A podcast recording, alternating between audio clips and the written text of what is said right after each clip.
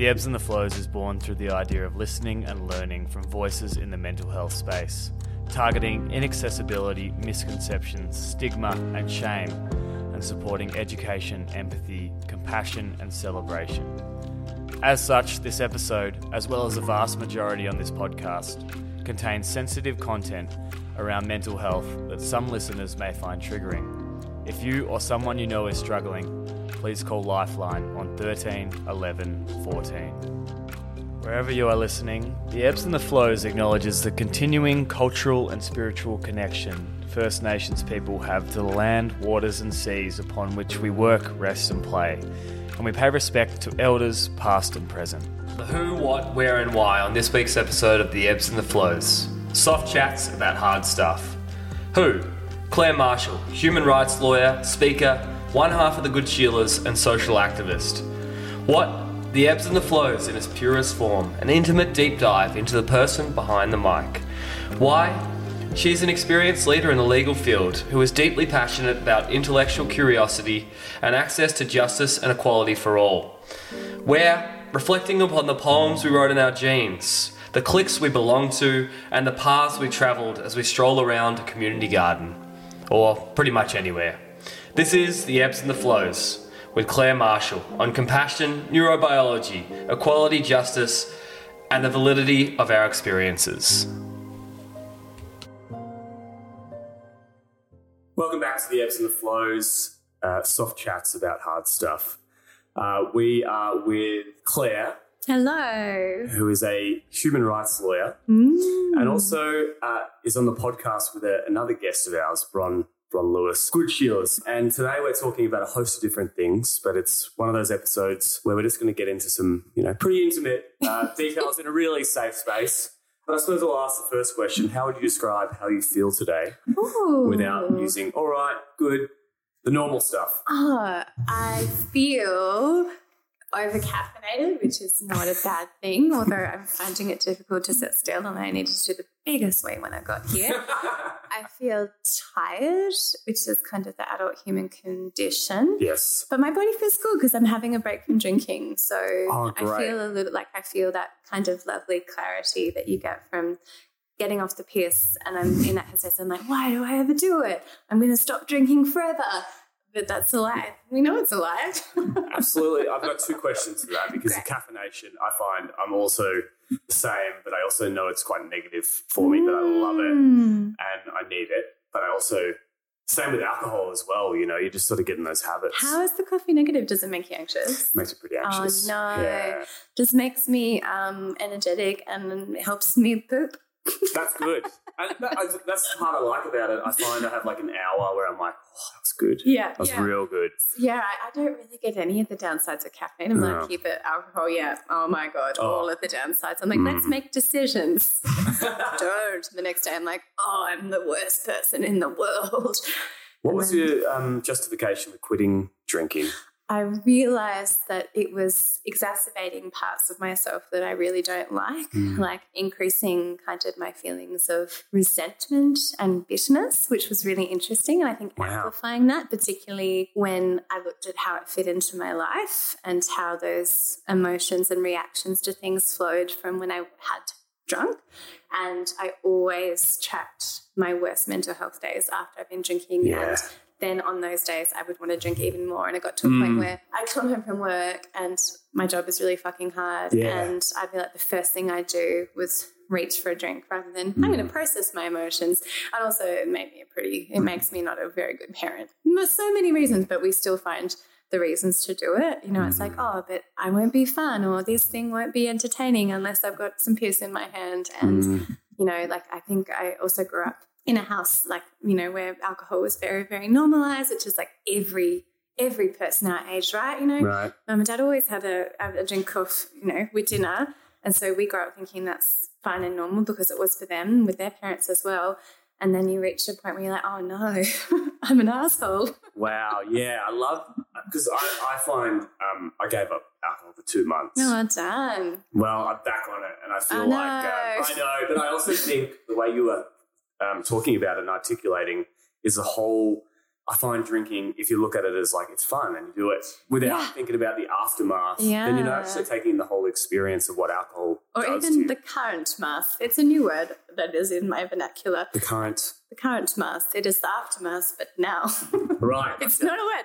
Um, you know, like I'm just not as like I I think that I'm being like more jovial or more engaging, but I'm actually just like my inhibitions are limited and I'm probably just a bit more of a dick. Mm. Like but it's a drug and it tells you that, you know, that you are behaving in a way that's better and that you can relate to people more and that's you know, that's not, for some people it really works and that's lovely for me. I'm increasingly realizing that actually it brings up the worst parts of the bits Wow. that I'm trying to not become.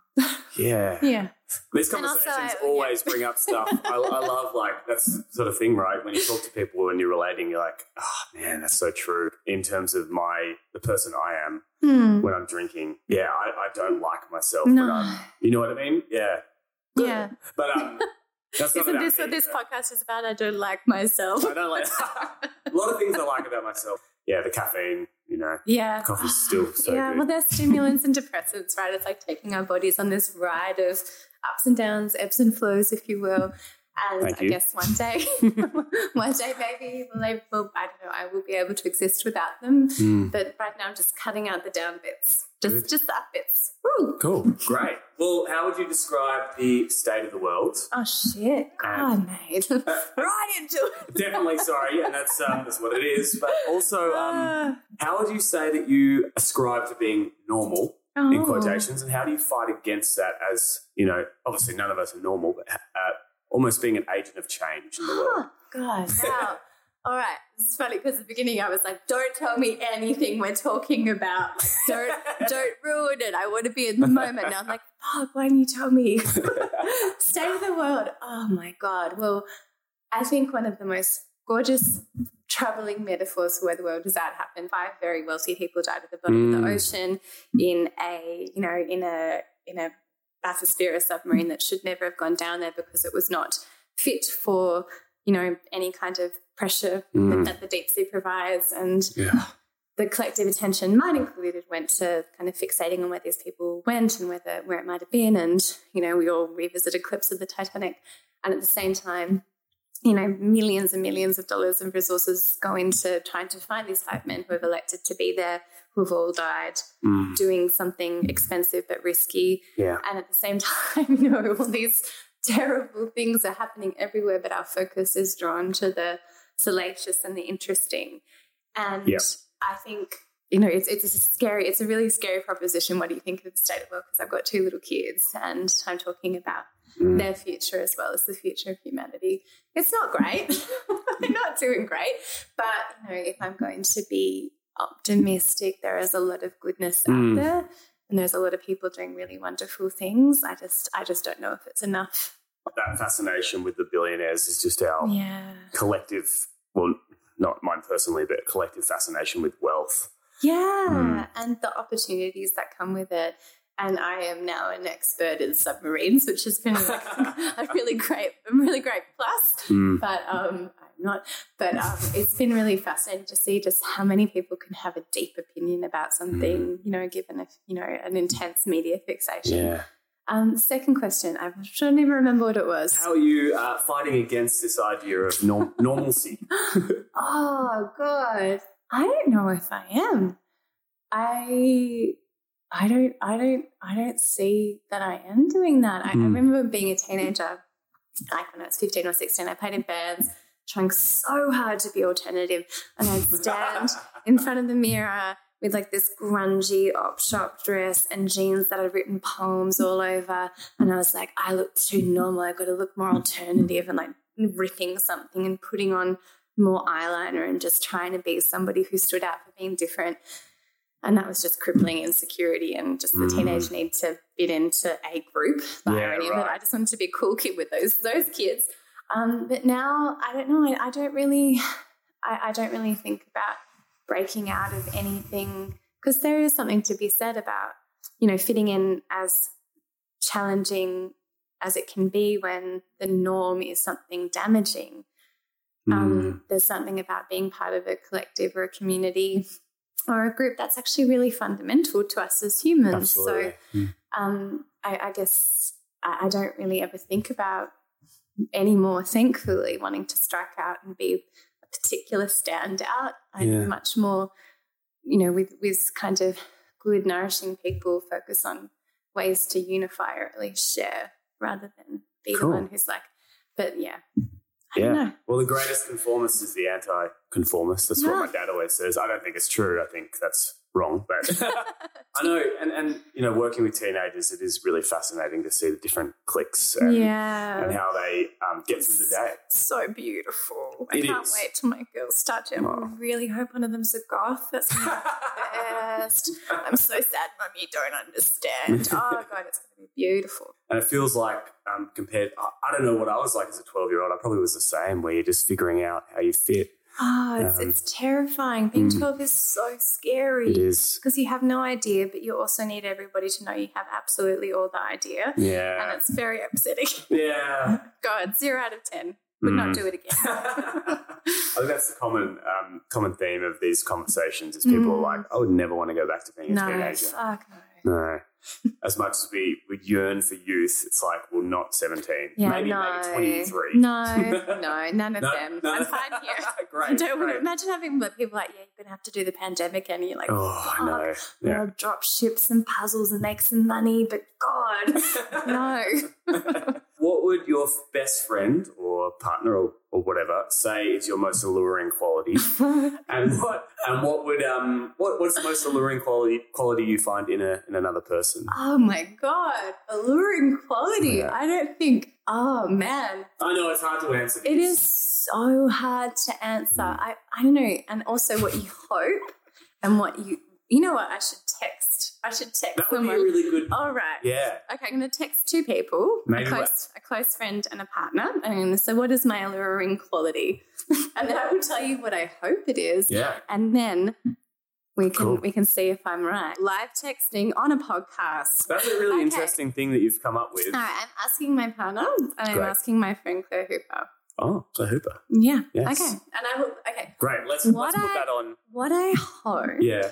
What I hope they say is something like she has interesting facts or she is um oh shit. Intelligent. Oh, not even that. Like like everyone's smart in their own way. Yeah, yeah. Like I'm worried that they're gonna be like, she's got an opinion on everything. um, that's not alluring. What do I find alluring about other people? Um, I think I think gentleness and laughter. That's a really quick response that I've seen. Oh my god, up. okay, here we go. This is the Gentleness and laughter. Let's see if that corresponds with the. You know what I'm going to say, winky face. this is my partner. Um, Okay, that's unhelpful. He's actually, he's actually texting a full response now. oh, Um, wow. I, is, uh, intimate conversations become far more intimate. they really Yeah. do. Okay, it's Well- coming. Hmm, something around curiosity dash Hmm. passionation dash intellectual spark. That's nice. That's really nice. That's really yeah, nice. Yeah, yeah. That's nice. A little nice little boost. Great. Yeah. Yeah. You thought gentleness, or you hope for gentleness.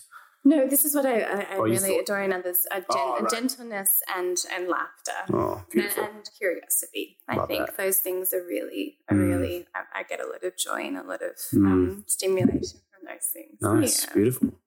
Um, that you've just expanded this idea of what I'm going to do with future guests. I think text the person Yeah, text rather you. than guessing. Yeah, and and then and then and see what you have to see have to bring up what they say. Yeah. I hand the phone to you and be like, ooh. Oh, okay. The wink face. And also, Didn't need to like, that. When your No, no. partner's like boobs, like what do you expect? well, you know, um, it's it's fair. I think, and I think Australians particularly, we, we're not very good at talking about our best features. No, it's Yeah. excruciating. Yeah, Americans are so good at they're it very good at it. for good, better for worse. Yeah, Yeah. in a nauseating manner. yeah. Um, yeah, well, now we're moving into 90 second nugget. Oh god. I'm not really going to time it, but Thank God. um, I it's have a no concept. concept of time. Excellent, me either. As we, we, Claire and I, um, we spoke about she was running late for the interview, and I said, "Well, my friends call it Will Barn time, but I'm always 15 minutes late." so I think um, that's just something we have in common, which I'm sure friends don't find very alluring. In fact, quite frustrating. Yeah, look, it's not fair. And I'm not going to justify myself. I just have don't have a great. Yeah. I'm always late. Always. Yeah. My kids are always late. We're, we're the worst. Yeah, same. That's all right. And I hate it when people are on time. And it's so, it's morally repugnant. I know, like, also, if you had to come on time, I'm like, well, what am I? I'm not even Exactly. ready. Exactly. How Yeah. dare you? so, yeah, I'll ask you three questions. Okay, 90 great. second max. Not really timing, though. Um, but it's just a concept I had for people, you know, to talk about things that are quite intimate without forcing them to go into Mm. like a thesis. An experience, a lesson, a message to savour. The 90 second nugget. Um, so, an experience, a lesson, and a message to savor. A lesson you've learned in any educational institution as both a kid and an adult. And it, I mean, Could be positive, negative. I think I've learned, and this is probably about the education system that we grew up Mhm. in. Yeah. I think I learned that success was very formulaic, mm. and that to kind of to fit in in a context, whether that was you know like a bureaucratic educational context, you just have to follow the formula, mm. and that is actually the opposite of learning. Learning is not Absolutely. repetition; it's about challenging mm-hmm. things. So. I only really started thinking critically, learned to think critically, like like in late university, which is such a shame because that framed the way I conceptualized the world, you know, and, and thought about myself in the world. I would absorb somebody's opinion or a viewpoint and take it as fact rather than Yeah. interrogating it. Right. And I think that's probably the truth for a lot of people who grew up in the education system when we did. It was mm. about accepting things in their face. And I'm really relieved now that we're more inquisitorial with education. We teach people to challenge things. But that was something that I still like, you know, and, and thank God, uh, you know, well, of course I'm going to say thank God because it's my ideologies, but thank God I was listening to a particular viewpoint at that point and not another Yeah, one. Because I, absolutely. you know, I might have been like Ben Shapiro, you know, like like imagine it, you're like just an intense right winger because I was like, that's true, that's true. Um, so yeah, that's um, learning to, but I'm probably have taken it way too far now. Like anyone will say anything, I'm like, that's wrong. like it's the point where you stop and you just, you know, sometimes it's okay just to listen and accept the world as it is. Yeah. But yeah, we just weren't taught that when we were little. Fascinating Yeah. and good. And and like the education system is changing, but I still find there are teachers and leaders who would prefer us to learn in a very formulaic way. You know, the mm. the three R's and like the really old school stuff. And I'm like, well, that's that's you're trying to control how kids are learning, and actually, mm. kids are super curious Yeah. and learning about the whole world as it as it is, and it's a really complex place. And it's really, it's really cute. Oh, it's so cute. oh, if you taught teenagers, no, they're, yeah, they're absolutely. I couldn't do that. Yeah. Mad respect, mate. Ugh, couldn't do it. what needs to be taught to kids slash adults when it comes to our mind? I think just thinking about watching what my nine year old is navigating right now, Mm. a, a lot more empathy and a lot more curiosity. Mm. I mean, I think we're doing really well in teaching little kids to be um, to to have compassion and to know that some people are having a really shit time. Mm. But with that comes, I think, especially for you know the privileged, you know, inner city kids, comes a lot of like othering, and I think that it also comes with a level of um, I don't know, just a lack of being able to see what somebody else is experiencing, or, or you know, take a walk in their shoes and realize that you know one of the most powerful things you know that often often comes to me when I reflect on my life, or you know, the the things that happen around me are or the people I work with in my job is that there but for the grace of God go I. Mm. That there's nothing particular that most people have done to deserve what they have or where they are. We are just kind mm. of as much, you know, in, we've got a lot of free will, we've got a lot of autonomy, but in that is so much circumstance and so much has been determined for us. And so I think teaching kids about that, not like in a really mm. great way, not like, you know, your path is already determined. you have a destiny you can't break out of. Yeah. It's more it's more like helping kids to know that we we are all very much the subject of our experiences and often people behave in a way and act in a way that has been very much shaped by where they've been, the Mm. roads that they've followed Right. and I think a lot of ground, fuck, I need to reflect on that all the time. It's just in a very competitive, you know, capitalist adversarial world, it's easy to forget that often we are the subject of things rather than the driver. Yeah.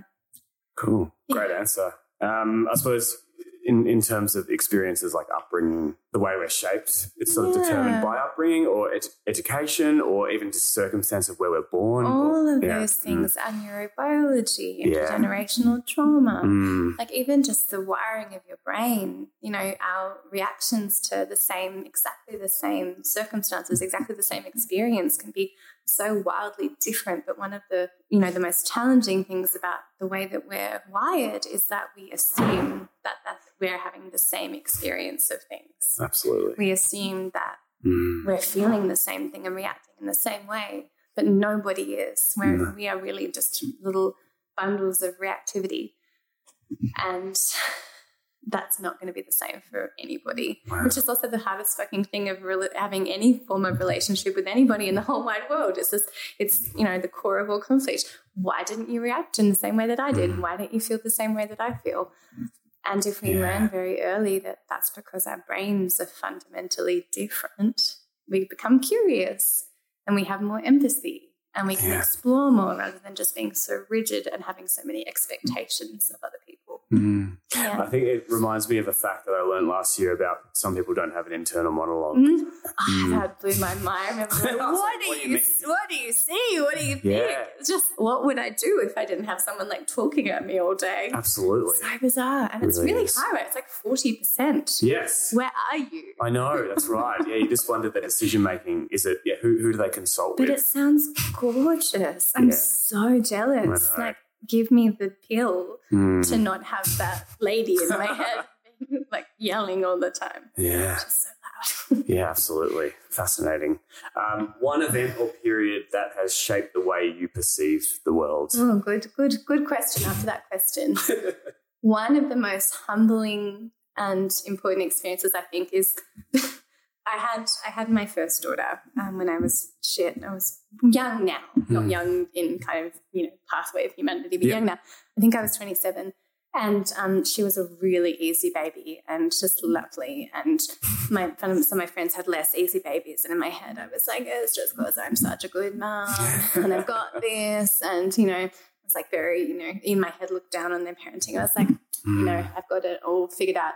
And then karma, that glorious thing. Um, my second born was fucking psycho. Yeah. like was born screaming and did not stop. I remember vividly. I went to a friend's for they've got an annual party at Easter, and little Frida was like. She was tiny. She was like five months old and just screamed the whole time. She just screamed around the clock nonstop. And my friend was like, just hold her with her face in the sun because if her face is in the sun, she'll have to close her eyes and then she'll have to go to sleep because she's a little baby. And I'm like, "Rah," standing, you know, woozy from wine with my baby's face at the sun, thinking, surely this is going to work. And she just screamed with her eyes closed. Oh, wow. And then later on with Stevie, my oldest, I realized that not only did it have nothing to do with my parenting, and it was Mm. just the genetic lottery of a child. I had one, like a very unsettled baby who became, she's fucking a legend now. Thank God, she's the best. And then my eldest daughter, it turned out that um, those very placid, um, easy behaviors were actually the earliest um, signs that she Right. wasn't neurotypical Right. there was something developmentally different about her. And so all the things I was like, yeah, I'm such a good mum, were actually signs that she wasn't developing in a, in a Wow. neurotypical way. And I think that little kind of, that six year period of parenting, reflecting on my smugness and my lack of kind of generosity Mm. and my need to be right, to Yeah. be the one doing it right Uh, and how much it kind of blocked off all the other things that could be happening.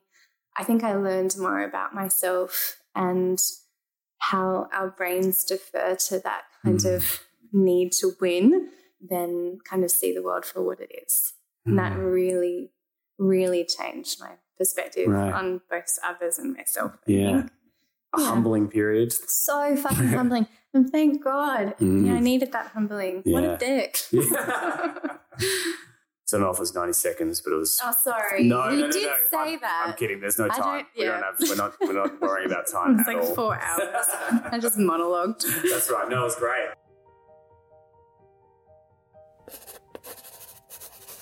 The art of the list.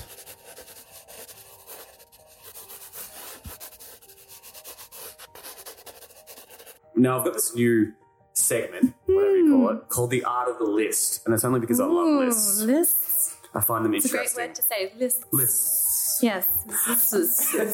yes. We'll edit in a little sting for this art of the list. Um, but what, what I thought we would write about, or you'll write about, is um, five things you've learned about. You want me to write it down and not say Yeah. it? You're just Oh. gonna you're just gonna hear a pen, everybody. Just I'm not talking. You can talk us through it while you're writing Do it I down. have to write it? No, you, I mean you don't have to write. it. You can just talk through it. I just thought it really depends on how you actually process. So, Yeah. five things you've learned about mental health. Ooh, five things I've learned about mental health.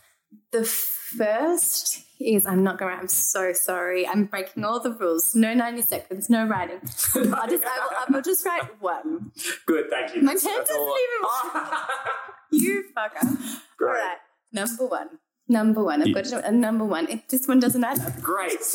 It's fine. You know what? That's all I'm just gonna write in my brain. So Number one is that don't underestimate what you what you carry when you are born. Um, I think that everybody. I like how you just he just wrote something down like to check if the pen was really. I know. is it This working? one works. Ah, Don't worry. we Let's- have a moved on. working pen. um, I think that um, you know the more we learn about neurobiology and you know the the traits and the the trauma that we have born into our bodies when Mhm. we're born makes everybody's experience of the world very different and means that we're not ever blank slates. Number two is that um, happiness isn't a realistic goal Absolutely. it's a bit of a um, a capitalist um, selling point, Yeah. and the idea of comfort and happiness are fairly new, and it should not be what we aim for, nor is it realistic. Mm-hmm. Number three, on continuing on that point, if we always measure ourselves in that way, we're going to start to feel really fucking sad. Because if you're looking at every experience and thinking, oh, was something else better? Is somebody else having a better time? Mm-hmm. You're going to just start to breed those bits Mhm. of mm-hmm. discontent Comparison. in you. Yeah, yeah, yeah. It's not even comparison. It's like the cognitive, that, that need we have to kind of do better and be better and have more and do more. It's like that greed is the only word Yeah. I have for it because I see it in myself. And Mm. that that hunger for the next thing and the next thing it's not it's not good for us for the drugs aren't enough i mean if you have i have you know i've always struggled with my mental health Yeah. and they are a balm not a william balm but a balm the panacea. Um, and you need to do all the work behind that. And the hardest work is looking at how your the patterns of your brain and your behaviors actually lead to how you feel how you feel. And five, and these are all very personal reflections, it doesn't go away. And there's not a lot you can do to stop those tipping points except to be compassionate and generous to Mm. yourself when they come. Because I think anyone who lives with challenges with their mental health, you're looking for that magic button, you know, that pill you Mm. can take, but accepting it into yourself and being gentle and seeing it as part of the kind of the human journey helps helps to ease Gee. it. Yeah. You said you were good on the fly. That's yeah, you've got me. That's um, there's a lot of profound stuff in that. Thank you so um, much. And that final point, I mean, you know, I've struggled with that for a long, long time of like not accepting. Mm. You know, when you're like, I can break out of this, I can fight. And I think it's a very, very much like a, unfortunately, it's a trait in, you know, Australian men particularly, where you're like, Mm. no, I'm not accepting this. This is Mhm. not. And really, it's just a part of you. And obviously, mental health is just something that we all experience on, a, on Mm. in different ways. But you know, when when you're just like, I want to be, I want to feel like my mind is somewhat normal, and then you're like, well, no one has a like our minds are so complex, and we deal with all these experiences. We have to adapt in different ways, and then Mm. obviously at the heart of it, the person that you are and the values that you uphold, you know, make you you. It's not your mental health that makes No. the, you know. the drugs as well. And I know I've chatted with other people about this. I know, like, that's the thing. I think the misconception is that they're a they're a um a way to solve Mm. something, and it's just not. You know, like Yeah. antidepressants. I think the most one of the most challenging periods of my life was getting on them in the first place. Oh, really? I don't know if you've, Yeah. ex- yeah, I'm really lucky, like the one I take works for me. My partner also struggles with his mental health in different ways, and he's tried like four or five of them, and they've all just made him feel shit and haven't Mm. worked. It's it's very much a, a lottery. absolutely. That doesn't work for everybody. For me, it definitely takes like the horrible Mm. edges off, like the worst, worst bits. And I'm very grateful for that. But when it comes to kind of those behavioral patterns and those reactions to things, you know, that just takes work Absolutely. and, and rewiring your brain. Mm. There was really interesting research um, uh, recently, which was quite confronting, um, about the effectiveness of SSRIs for kind of, you know, um, I guess ordinary depression and anxiety, Yeah.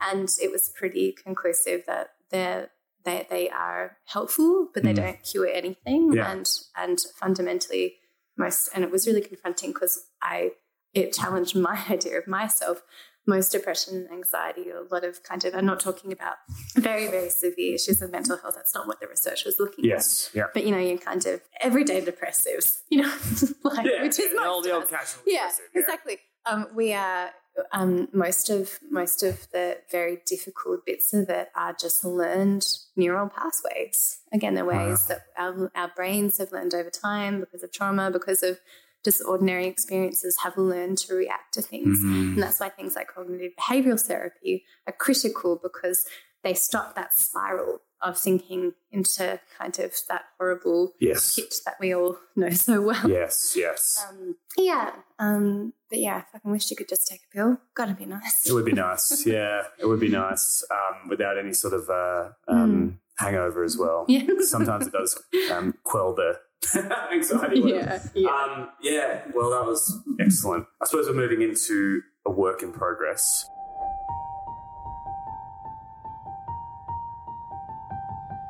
At the end of the day, we're all just a work in progress. This is the ebbs and the flows.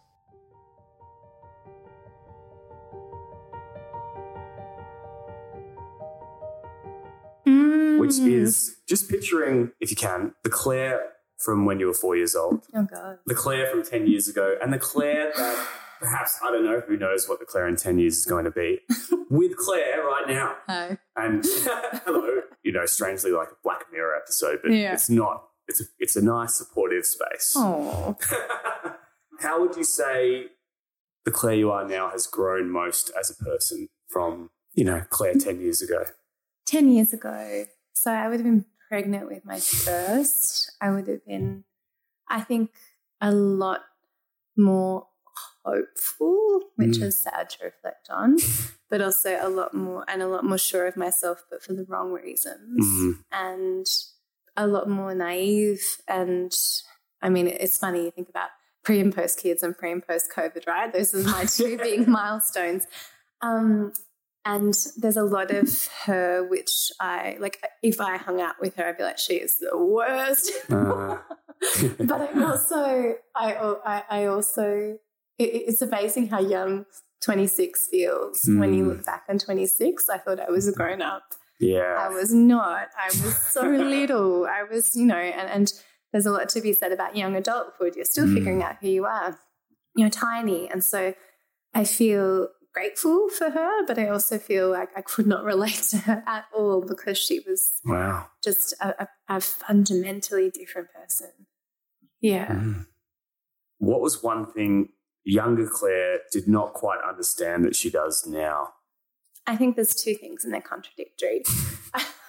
I think the first one is nuance. I mean, in terms of Absolutely. like people are not black and white, circumstances are not black and white. Mhm. There's so much, you know, as we were talking about before, two people's experience of one thing can be deeply, deeply different. And that's where you find the compassion. And, and I think back then I didn't have nearly as much compassion and reflection and ability to contextualize other people's behavior Mm. and understand them in a way that was empathetic. Mhm. But with by that same token, it's you know that you are entitled to entitled is the wrong word actually i'm going to take that back you it's okay for you to expect no, I'm even going to go back and look.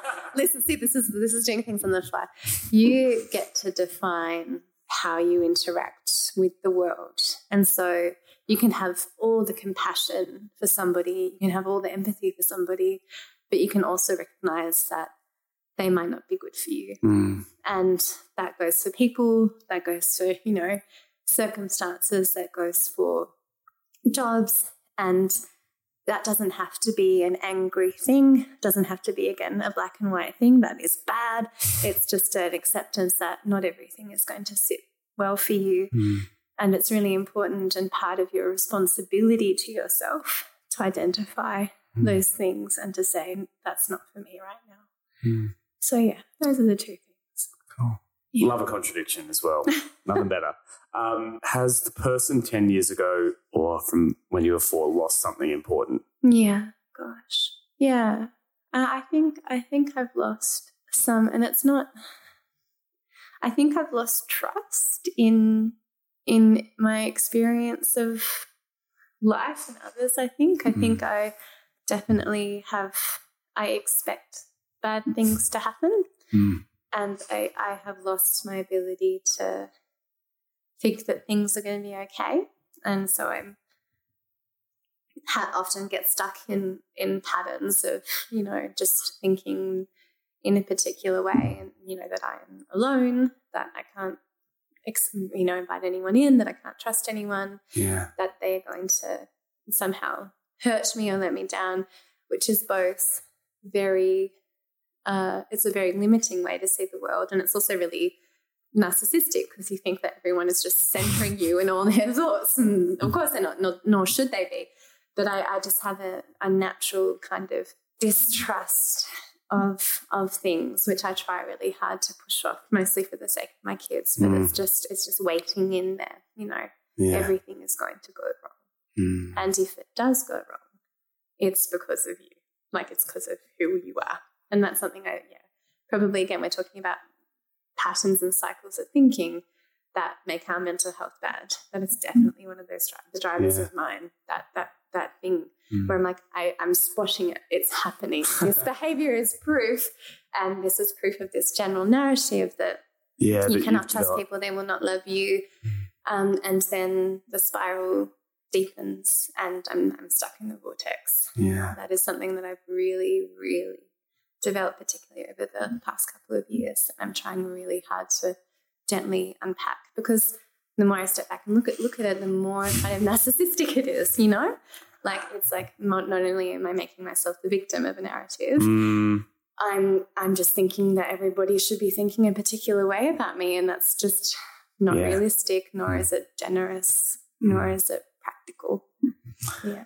Narcissism is one I've become really challenged by that. Yeah. Um, the idea that, um, and it's a really complex disorder. But obviously, narcissism and being narcissistic are kind of different things, I suppose, or disorder is a different thing. But yeah, I got I got called one recently, just an anonymous review about this documentary I made, and yeah. um, oh God. and it was they like- called you a narcissist. yeah, it's like this narcissist, this private school privileged white boy, you know, thinks he's thinks he's the um the beacon of suffering when everyone else suffers a lot, you know, and, and you know, it was just interesting, and I was like, oh, God. I'm going to take that more seriously, the whole idea of narcissism after that, and that's probably being narcissistic. Now that I've experienced that, I'm like, But that's I? also really, I don't know, that's also a reflection on kind of Mm, the, you know, how competitive suffering is. And, you know, this is something really fundamental I try to teach my little girls. Like, there is always going to be somebody who is worse off than you. There's Mm. always going to be somebody who's got a little bit better than you. That doesn't invalidate anybody's experiences of Mm. anything. It just gives you context to understand Absolutely. this is a very shared experience. And when you get stuck in, and my brain does this too, you get stuck in those kind of little, well, I had it worse. And, you know, that person is so lucky they I walked to school four miles of scorpions in my boots. Like that's very kind of, it's again, it's black and white thinking. Mm. And it, and it just completely obliterates the experience of others. And we love doing that. We love being like, nah, you're nah, you're you're cancelled. Not I don't want to get into a conversation about No, cancel no, culture. no, and I also think that here's of people deserve to be cancelled. Yeah. But that aside, like it, it shouldn't be a, a suffering competition. Absolutely. We all suffer. Yeah, that's right. Yeah, life is suffering. Um, but think it's a mantra of Buddhism, And- right? Uh, yeah, I think Uh, I think yeah, I think you're right. Mm. Yeah. Yeah, and when I heard Ross Lyon, the coach of St Kilda, say that, I was like, oh, come on. that's not, you are not. Anyway, yeah, that's. But then again, like his experience is valid as well. Maybe he has Yeah, gone through a lot of soul yeah. searching and Yeah, and suffering. yeah. How has this is probably a lighter one? How has Claire's taste in art changed over the course of her life's journey? Ah, oh my god. I used to listen to so much emo music when I was a teenager. Right. You know, that whole like my my email address was sad underscore like underscore winter underscore leaves at hotmail.com. Oh, that's. Uh, I suppose it relates to the girl who wrote poems on her jeans. Yeah. Mm. Yeah, I used to, and- and again, like it, it's just a reflection on probably the bits of me that I should not have fostered so much, but like Yeah. that kind of introspection and that, like, oh, the world is dark, suffering, um, romanticism that that teenagers love. Yes. Yeah. Um, and I think nowadays, where I still love good ballad, I kind of reach more towards, you know, joyful things to Yeah, listen cool. to. I appreciate art a lot more than I ever did. Mhm. I think going, you know, being a public school kid and not really exposed to that so much, I kind of always thought it was kind of a Yeah. pursuit beyond my. But Yeah. now, like, um, I'm really enjoying um, art in a way that I never have before, which is really, really lovely and Mm. beautiful. Um, particularly like looking at the stages of, of art and like just things like, oh, this is where humans understood to kind of use perspective. Oh, and right. like that's fascinating. Like art Yeah, history is absolutely. really, really interesting. Mm. And cinema, I'm a fucking trash bag. Like I love trashy shit. But again, like, oh my God, like Give me an me- example. What's an example? Oh, I'm the worst. Like, like how to lose a guy in 10 Oh, days. yeah, yeah. Like 27 dresses. Uh-huh. I can tell you every rom com that has ever been made, and Yeah. I've watched it, and I'll tell you. I'll, I'll- What's your favorite rom? Com? I know it's Oh. very hard. It's like choosing what your is favorite your child. favorite child? Exactly. it's the little one. Um, um, no, uh, no, this is a joke. I love my Yeah. faggots Good. so much. Um, She'll listen one day. It's God, like, wait Devil second. Wears Prada. That is Nice. a banger of a film. Yeah, Still stands up. Worst boyfriend in the history of cinema. Mhm. And just oh, everything about it. Love that. Yeah, Meryl Streep. Oh, she's so, She's so good. good she's yeah. magical. Mm. Yeah. Yeah, that's, that is. Yeah, but I watched um Aftersun last night, which With is um, Paul, Paul, um, that guy, the guy. Mezca? Mescal. Yeah, Yeah. it was Oh, God, gorgeous. gushing. Oh, I cried for like an hour after. I was just sitting on my couch, just weeping, texting people. Have you seen this movie? Yeah. I'm so upset. Um, yeah. Yeah. that was. It was. Nothing happened, and it was the Mhm. most beautiful, gutting piece of cinema. Oh my god! If you haven't seen it, like Yes. it's piece on mental health and and longing and and parenting and oh fuck, you just just expect Absolutely. to not be able to see you cry so much. Funny, I saw it with a like a film group, and they were Oh. critiquing it after, and I I was a bit disappointed that I went with them because I, my experience of it was so like, oh god, Yeah, like I just so felt so much for him and his beautiful daughter, and decisions he made were not great, but um, as a, as a whole thing, I was like, fuck, that is just like capturing this idea of being so lost in the world Yeah. and trying to put on this brave face. And your kid, and then oh my god, the end. I'm not going to spoil Yeah. it, but oh my god, definitely it's see it. just, yeah, it's If just beautiful. It's Absolutely. beautiful. Mm. Yeah. I like Man, think- you are. I say anything, you're like, good, that was good. You send me texts all day long. Heckler, you did really well. I'll be like, yeah, I did. I'm actually the funny thing is I'm the opposite to myself. Um, Yeah. you know, We I'm all are. really exactly so critical. But when I speak to people like teaching and that, I'm really like affirming. So it's such like an it's such a counter um, point of like what I should be like to myself. Mm. But also, you know, there's to an extent, it's good to be critical of ourselves, but also to the point where you're like, can you not accept that you've done something well? yeah, exactly. Mm. Yeah. No, your brain's like, nah, sorry. nah, nah, you suck. That's right. That bit was shit house, and you were fiddling, and you were doing all this, and your voice sounds annoying. Uh, I suppose you'll go two more questions, then work into a note to self, which I feel like, Oh, that was so yeah, painful to write. I know, At the third spot, it was good. It was a really, really good challenge. Yeah. Yeah. It is, and as I've said to everyone's gone, this is so difficult. There's so much I could write to it, you know. Mm. But we'll, we'll get to that. Um, what questions was that four-year-old asking Mm. that you still don't really have an answer for? I I don't know whether it's just a quirk of how my brain works. I don't have very many childhood memories, Right. so I, I- I think it's I don't know maybe it's a part of my own neurodiversity, but Mm. I have like you know, a bunch of very strong ones, but I couldn't tell you Yeah, right. who I was or what I liked beyond a few little snippets of like I like I remember I loved the Babysitters Club. Like I don't know. And that's sad. But I think it's maybe just a Mhm. bit of a little cognitive blip. Like Yeah. I just I have very strong memories, but I don't have enough to know who I was beyond what I felt. Mhm. And which I guess the answer to that is everything. yeah. Have we figured out anything at all? Has anybody listened to this podcast figured out anything? Because I sure have I haven't.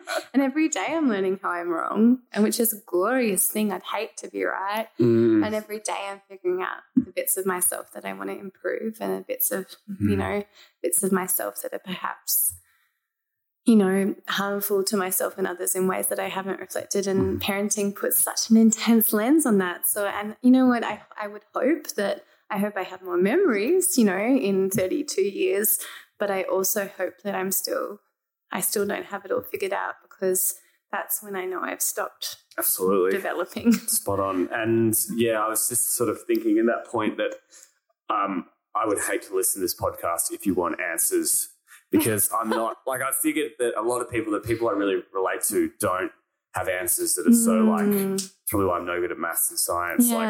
I just the humanities. are- It's it's like you've got to experience to learn, Mm. um, and that can sometimes be really frustrating for people. Who are like, no, I need that answer. I need it now because you know otherwise I'll waste time. Like ah, but I'm like, no, that's that's not how my brain No. works. It's the experience of it. So it's it's interesting. And four year olds, like what four year old knows what they're even doing anyway? No, they're so silly, Mm, but they they're are. the best. Yeah, are. I taught preps recently, and Oh, cute. they just run around like blobs. It's great, but they're def- yeah, they're, they just know what they enjoy. and They, they do, it. and they're, they're just nothing makes sense. My four year old came up to me recently and said, Mummy, what are I'm?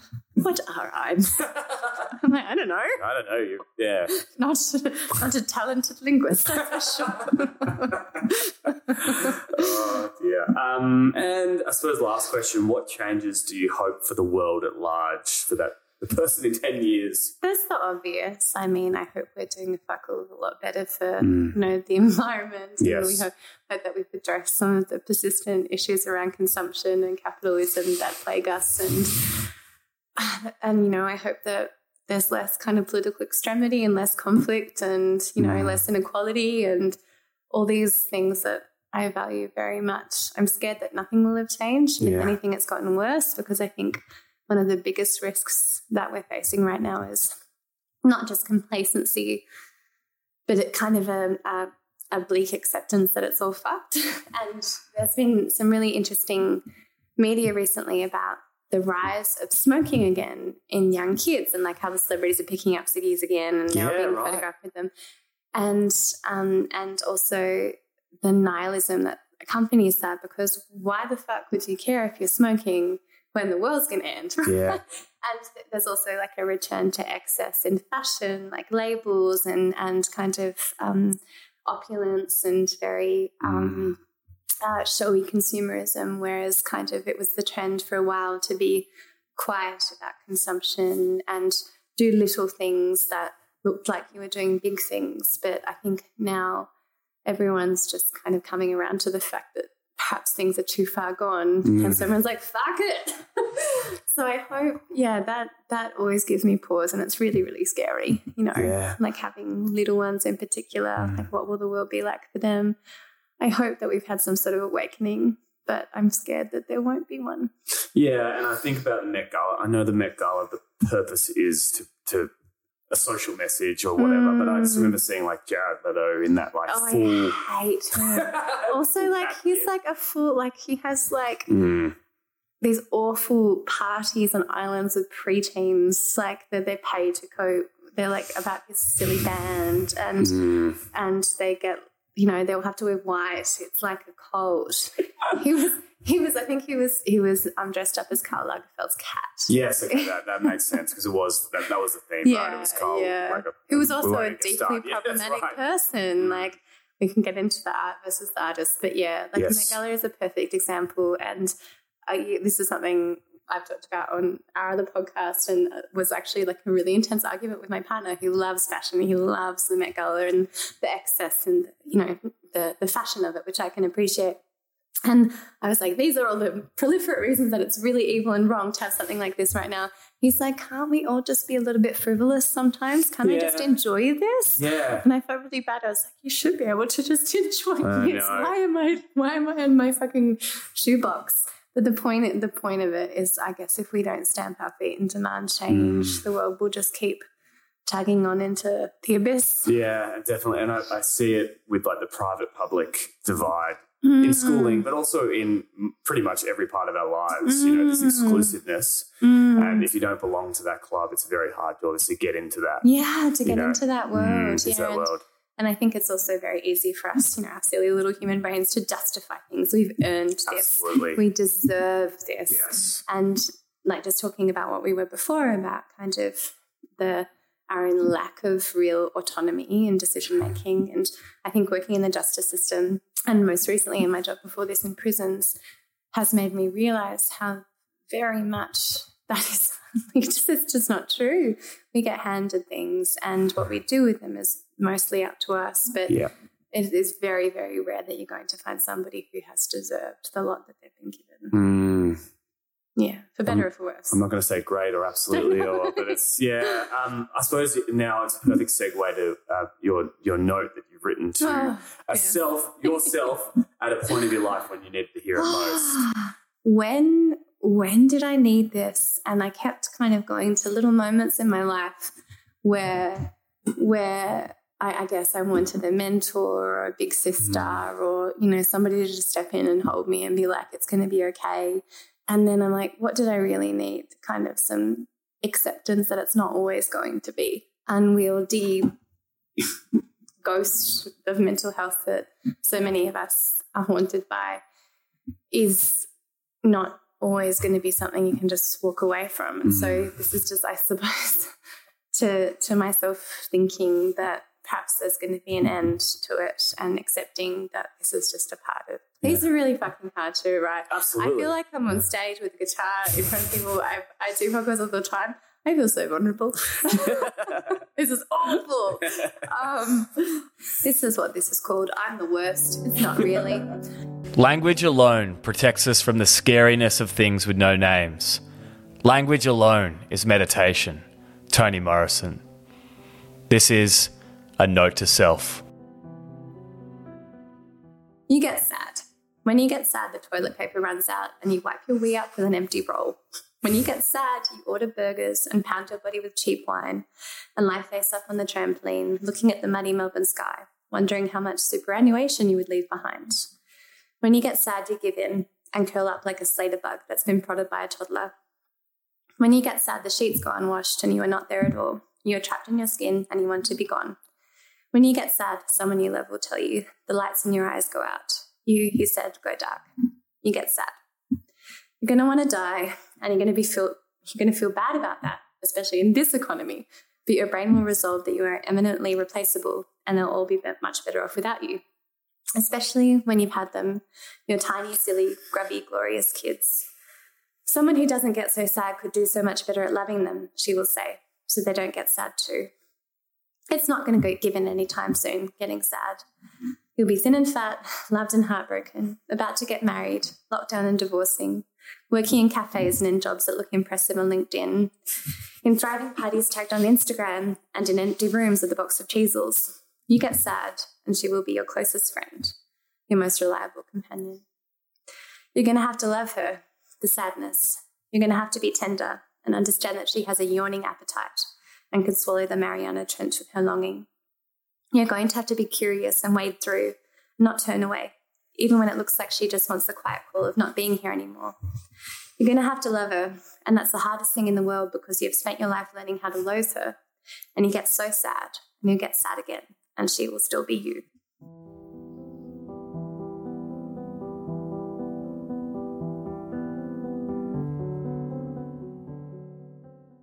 What a beautiful piece. Um, painful as well, though.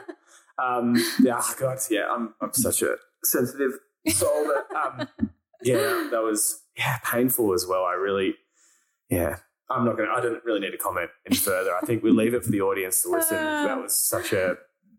I know you were self conscious about that, but, Very. but um, yeah, I'm my hands are sweaty. yeah, well, that's right. So, and that's the thing, right? With being so vulnerable or feeling like you're so vulnerable, and you're like, oh, what's you know, I'm putting a, a slice of myself on the on the table here, Yeah. literally. Yeah, great.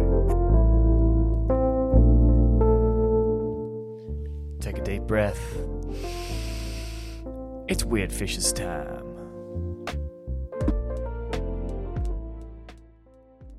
Radiohead I love Radiohead. It's a good, good reference. Great Good, song. good, good. The film, I think we've already kind of answered. We did this. the film just then. Yeah. Yeah. so we can just go with it. The Skip. film that spoke to your soul. Um, oh well, it's uh, yeah. Aftersun is uh, I cannot recommend it enough. excellent. Yeah. The book on your side table. Oh, I'm reading a book on the history of fabric. It is going back to kind of the Neolithic ages, looking at how we have evolved to create fabric. It's fa- it's fascinating. Right. It's so interesting. Mm-hmm. Yeah. it goes- Speaking of fashion, I suppose, or no, it more? it's not about fashion. It's more about kind of the social, um, the uses of fabric, how we mm. how it's woven into kind of the way we interact with one another, how it props up economies. I'm only up to like the 16th century now. We're into lace, and it's just oh, fascinating. I can't recommend it enough. Yeah, is lace like a really luxurious? I don't know much about fabric. Well, that was the thing. It was like the first kind of real frivolity Mm. because it has no functional kind of purpose. It doesn't keep you warm. It doesn't even cover you up. It is. It was all about kind of decorating oneself and also showing, just like most fabrics have in kind of the history of of our species, showing your standing. Because the more Mm. lace you had, and the more kind of um, you know detailed and fine it was, the more money you had to spend. Wow. And it's oh so good. Can't Wow. recommend it enough. Well, and I suppose the 16th century was really the starting point of the Industrial Revolution. I think the industrial revolution was more the 18th century. So this is when things were still very much they were done in factories, but by individuals and Yeah. by the you know the the poorer class Mm. the working class. But all right, yeah, it's so good. cool, great. Um, Love a history book. Yeah, well, that's. I mean, that's. I remember reading one about the home. Oh, I love that. Bill Bryson. Bill Bryson. So good. Yes, So good. And just like I'm like, Similar kind of thing. yeah, Yeah. it shouldn't be interesting, but it's fascinating. It is so Yeah. interesting, like what, why do forks have four prongs and why Yeah. there's salt and pepper on the dinner table. Yeah. Just don't think about it, and Yeah. then you do. Like the first toothbrush that my my daughter's my daughter's really into these things. Um, she came into me very excitedly the other day with one of the books that I, I gave her for her birthday. And she's like, "Mom, didn't you know how the toothbrush was invented?" And I was like, "I actually don't know." And she proceeded to tell me the worst story I've ever heard. It was by a prisoner in France in the hmm. 17th century who fashioned it out of a chicken bone and his leg hairs. Wow. Oh, that's disgusting. It's just so disgusting. I was like, Wow. "Mm." she's like, is that amazing? I'm like, it is amazing. amazing, I want to vomit. oh, here. Yeah. Um, a local recommendation. oh, like anything? Um, oh, uh, oh, hard question. Um, I love, um, for a coffee, uh, True North is gorgeous. The people who own it are really, really beautiful and gentle, and it's got a really lovely community vibe. And they do like horror movie nights, and they do, and cute. um, yeah, it's just the best. Um, for a bookshop, Brunswick Bound. For um, uh, places to eat, Vipene um, in Northcote is gorgeous and really great wine bar, Sicilian food, so good. Cool. Yeah. Excellent. Uh, an album that is the soundtrack to your life. Oh, fuck. ah, choose one. That's so hard. I know. I used to have two, I think about the really seminal ones. When I was like 18, I had a cassette player in my car, and the two sides were um, Kid A by Radiohead, Yeah. and the other side was um, You Are Free by Cat Power. And those Okay. are still in really, really high rotation Cool. um, for me, even now. And um, I, uh, it's so hard. Now I, I Mm. listen to a lot of hip hop now. yeah. Um, no, I, I can't. I can't. I choose I a favorite star in the Too, sky. too difficult. can't. Kid A, I remember listening to all of Radiohead's discography Oh. when I was probably a little bit depressed. Um, yes, they're good for just- that. They They're are really very, good for very that. good for that. Very Yeah. good for that. Um, what does love feel or look feel like or look like to you? Oh, that's really nice. I mean, romantic love, platonic love. What kind? Whatever love you you choose. Whatever love I 'cause choose. They are very different things, Um, but I think it is generous and it is silly and it is affectionate and it is Mm. compassionate and it is challenging. And it should be all those things. Yeah. But it should be safe. Overall, everything should be safe. Mm. Yeah. What do you most fear? Oh, fuck. Um, increasingly, the deep ocean. After Yeah, all. right, Oh, my right, love for the deep dive last couple of weeks. Oh, fuck, it's so scary and it's Mm. so deep. The average depth of the ocean is 3.8 kilometers. What the fuck? It's totally It's too- it's unimaginable. too isn't deep. It? It's I know upsetting. that. But the, um, ah, That's a TAM. yeah. The botanical gardens downward. down all the way around, but down. so deep. Uh, I don't want to. I don't want to have a heavy answer. I just I want to Mm. avoid the heavy answers because of my line of work. I can tell you one million things that terrify me every day, Yeah. and mostly it's what people are capable of doing to one Mm. another. But I'm going to stick with the deep, deep ocean. Fascinating, good. terrifying. Never going there. Something glorified or put on a pedestal that you think is bullshit. Silence again. That's right. Why is this? Why are these That's what I most questions so fear. hard? Yeah, what you most fear is silence. Yeah, I think the deep ocean's a pretty quiet place. Um, uh, I think. Nah, I don't. I don't know. You can have to skip this. No, that's fine. My brain is just like uh, everything. That's not a cool answer. And then I'm like going in these cycles of like, don't be judgmental. You're trying to be less judgmental, trying to be less bitter. Like that's just going to throw you into bitter loop because I'm like Mm. luxury cars, and you know that's not helpful. Yeah. Um, No answer is an answer, no if answer you know is what an I mean. answer. Yeah. Nothing and everything. Absolutely. And finally, this one people just adapted, but four people you would like to have a long lunch with. Oh, Uh, one person you love, one person influential who's passed, and two people you have never met but feel connected to. Feel free to adapt. but- Okay, one person I um, Blind Boy, the podcaster. He is like Okay. my hero. I Mm. think he's so glorious. What was the podcast? It's called the Blind Boy podcast. It's Blind my Boy. favorite podcast, and he's just so glorious and so clever. And I would just, I, I just want to have a conversation with him. I think he's so brilliant. Cool. Um, he's like my most intense parasocial relationship. The only Yeah. celebrity where I would be like, if he died, I'd be devastated. Yeah, right, yeah, right. Love him. Somebody who's passed, I would love to have a yarn with someone like Maya Angelou, just brilliant and Mm. thoughtful and transformative. She's Absolutely. all of her writings. Or Oh, Yeah. Still, Our- I've got her poem on the on my fridge. Still I Yeah. Rise.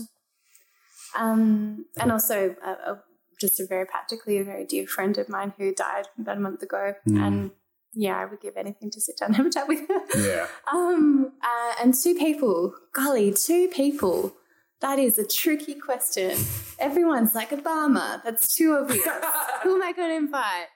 Um, I'd love to chat with somebody who lives in that really intense place in the Arctic where it's like minus 40 degrees Yeah. Right. about their way of life and like kind of their culture. I'll bring them to the table. So interesting. And someone fun. Who could be fun at my table? I was going to say Helen Garner, but she's she's very very clever, but not very fun. I'm just looking at a bookshelf. Yeah. uh, That's yeah. That's straight yeah. up cheating. Um, that's right. Helen Garner. Helen yeah. Um, who else is up there?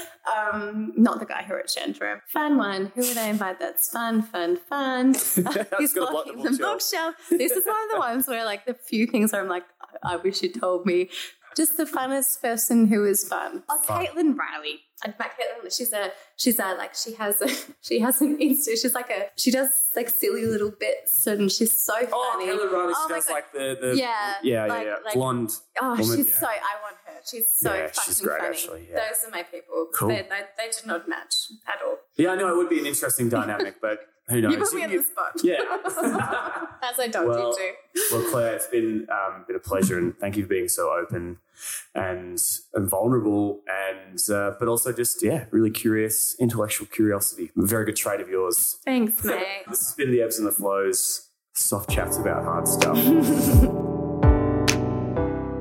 If you or someone you know is struggling, or if this episode has triggered anything for you, please call Lifeline on 13 11 14.